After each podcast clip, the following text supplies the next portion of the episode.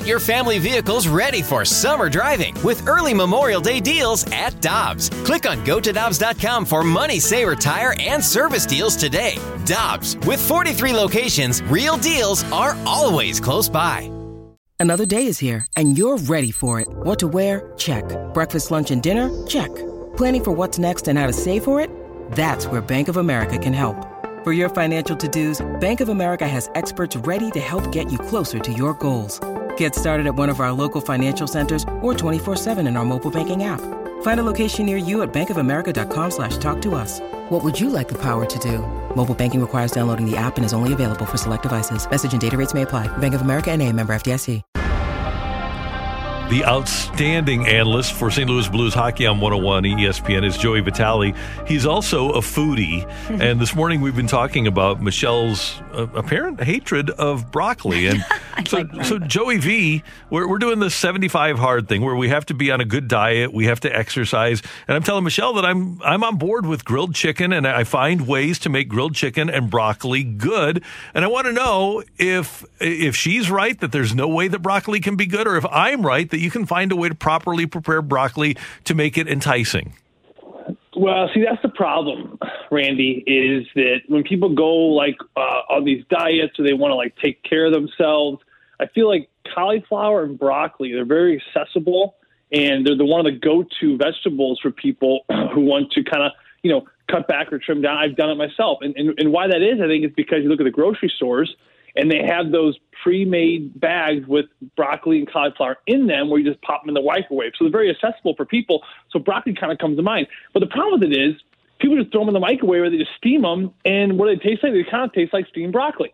But but but there is a way to do it. There there is a way to do it. And like my nana always told me, God rest her soul, she's been gone 20 years. Whenever in doubt, just add Parmesan cheese. She used to add Parmesan cheese. She used to pile up the Parmesan cheese. I'll never forget.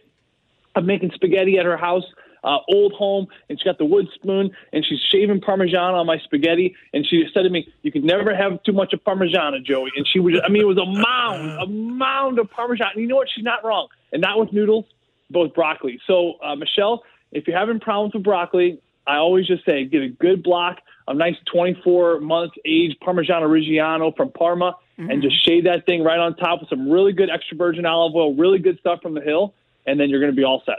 Joey, your grandma, wise woman, wise woman. That's obviously great advice, but I think we're supposed to be avoiding a lot of cheese.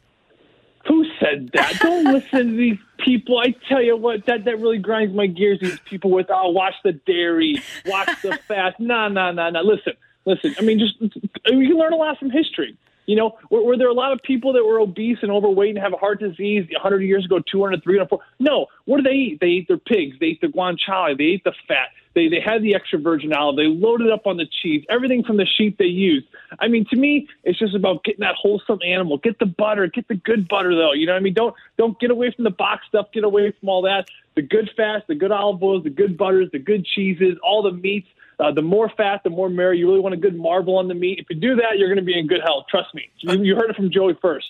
a doctor once told me, Joey, shop the perimeter of the grocery store. Shop the produce aisle. You get to the meats. You get to the dairies. You get to the, uh, the, the bakery area that they make. If you're going to do it, stay away from all the processed stuff in the middle. And that if you want to be healthy, just shop the perimeter of a grocery store perimeter. That's an incredibly, incredibly insightful, Randy, and that's that's what I try to do. And and so when you do that, keep this in mind too. When you come home with this food, which is generally supposed to be cold, uh, you're going to need more room in your refrigerator than your pantry. So that's the other thing. A lot of people. Uh, people's pantries are three times the size of the refrigerators when it should be the other way around. Uh, you should have a fridge in the kitchen. You should have a fridge in the garage if you can get it.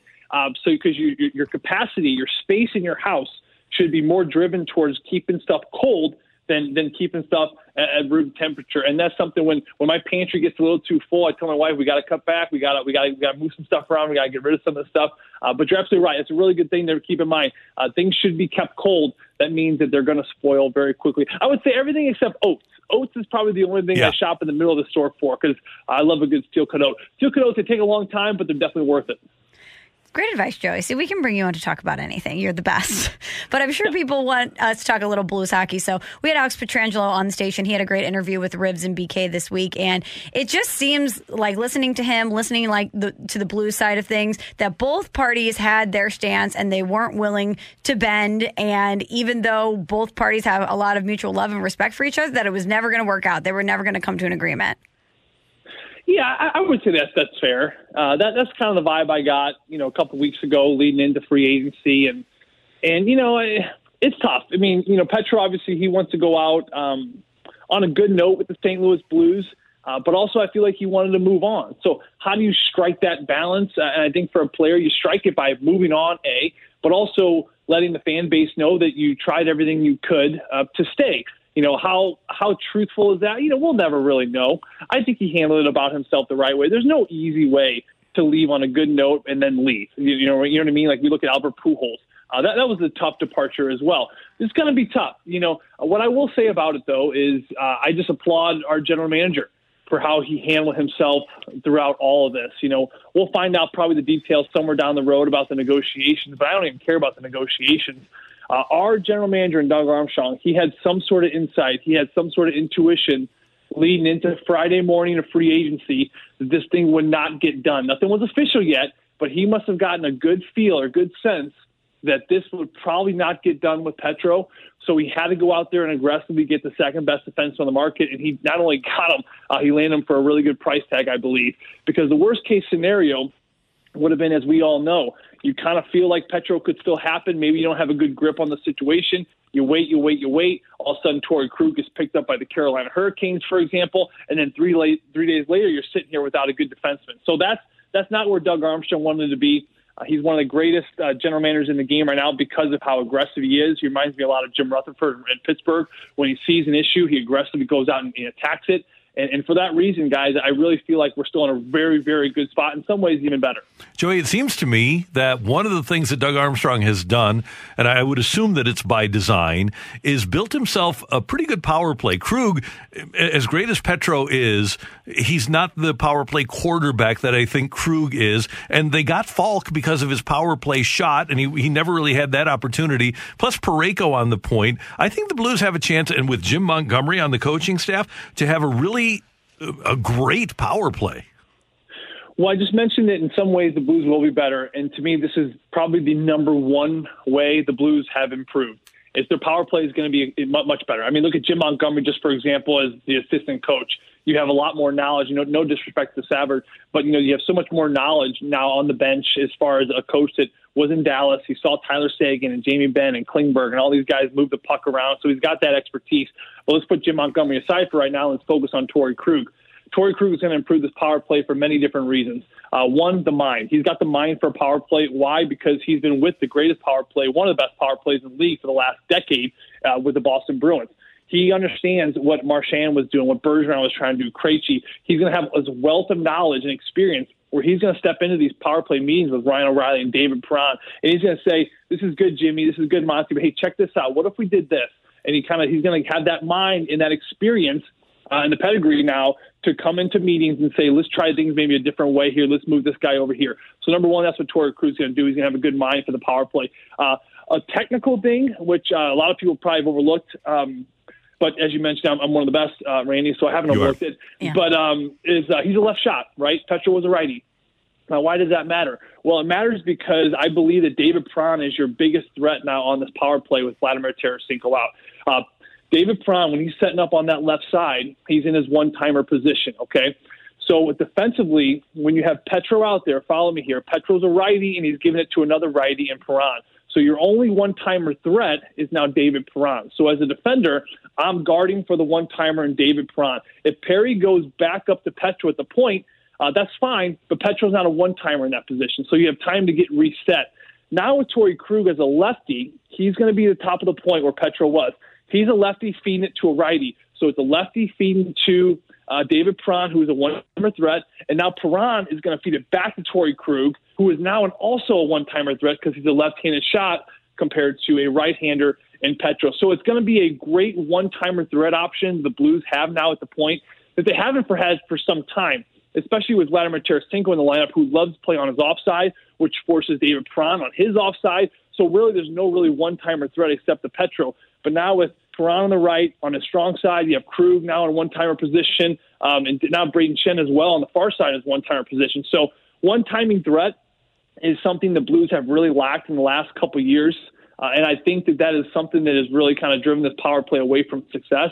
So now with Torey Krug out there, you have one timer options. He's an incredible visionary on the power play. He'll look one way, dish another way. Just great concept for the game, great mind for the game. And not to mention, guys, he's he's hungry. Let's keep this in mind. Uh, you know, having a Stanley Cup for Petro, uh, I'm not saying this this is the case, but for a lot of players, you win a Stanley Cup, you've done what he's done, he's made all the money he can make. You know, you worry about is he going to take the foot off the gas a little bit. Well, with Torey Krug, I know that it will never happen because you have a kid that's been there twice, has never won a cup. Uh, St. Louis is really going to embrace this kid. He's young, he's undersized, but he's feisty. God, he brings his work work bucket to work every single day. He plays with his heart on his sleeve, and this is kind of the, the Blues brand of hockey that this fan this fan base is really going to fall in love with Torey Krug. Great analysis, Joey. I can just feel Blues fans smiling as they're listening to you break that down. But there's a couple of members of this Blues team that we hope takes the next step in one way or another. So I'm going to give you three guys. Tell me who you think has the most pressure on them to take that next step this season Robert Thomas, Justin Faulk, or Colton Parayko? Justin Faulk. Just Justin Faulk. You didn't, even, you didn't even give me the three. You didn't even need to give me the three, Michelle. I, I was gonna. I was just gonna say Justin Faulk, but I want to kind of give you. Uh, it's Justin Faulk, guys. It's Justin Faulk. Uh, the pressure's on him. Uh, every Blues players at home right now are here in St. Louis training and rehabbing, and I put my mind in every player's head right now in the mental space of being in the off season. I've been I've been in that spot. You know, you're trying to get ready for the next season. High expectations, low expectations, whatever it is. But in that mental space, I feel like the most pressure uh, needs to fall on Justin Faulk. This young man's making $9 million next year. Uh, I know it's not going to be his average over the next five to six years, but he is making $9 million uh, next year. You were brought in as a security blanket in case you lost Petro, which the Blues did. Um, you were a standout defenseman, the number one guy in Carolina. Doug Armstrong brought you to St. Louis, not to be the number one guy, but to definitely be a top four guy, a guy that can eat up 22, 23 minutes of good hockey, get in on the offense, shut things down defensively, and and basically grab a game when when when the team needs it. Uh, was he that this year? I think he'd be the first one to tell you that he wasn't. That wasn't an adjustment. Absolutely, you can't take anything away from the fact that he's, he's only been with one organization his whole career. You come to St. Louis, they just won the cup. I mean, keep this in mind, guys. He gets here. They go to Washington D.C. He stays at the hotel while the team goes to meet the president. Uh, the ring ceremony he's at his hotel room while the rest of the team's in the ring ceremony. He kind of had to feel out of place there for a little while. So I think the Blues kind of gave him the benefit of the doubt here for the first couple months. But then kind of Christmas and January rolls around. We're still not really seeing anything yet. But again, he's playing those fifth, sixth defensive minutes when he's used to 23, 24 minutes, not to mention being on the top power play there in Carolina. So a lot of things I think disturb Justin Faulk. So I completely understand why maybe this year was a lot of growing pains. But that year's behind you, and now you got to look at year two. I really enjoyed watching him there in the playoffs in Edmonton. I loved the way he played when he was getting more commanding minutes because Parayko and Pietrangelo game had split a little bit. So you got to put him up there give him more minutes. And when you fed the monster, he really kind of, uh, I think, really relished in that role, and it kind of got him back to maybe the Carolina style where he was playing a lot more minutes. Well, now Petro's gone. Parayko's going to be your number one guy on the right. You are the number two guy on the right. You're going to be in top four minutes. So the, the opportunity is going to be there. You're not going to fall down to the third pair anymore. You're not going left. You're not going back to the right side. You're not mixing it up. You're playing on the right side, and you're going to be our number two right-handed defenseman to eat up top four minutes.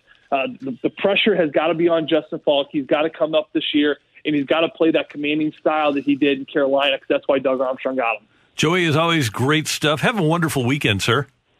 Randy Michelle, you guys have a wonderful weekend. It got a little chilly. It's starting to get a little chilly. Falls in the air, but you guys enjoy it. And uh, uh, you know, Michelle, you can always you can always make pesto with broccoli. People always forget about that. Oh. Pesto with some pistachios makes a really good um, uh, makes a really good pesto with some good olive oil. Keep that in mind as well. Throw it on pasta, vegetables, whatever you want. That's the play, Joey. Thank you. I like that a lot. You always have great stuff for us. See you later.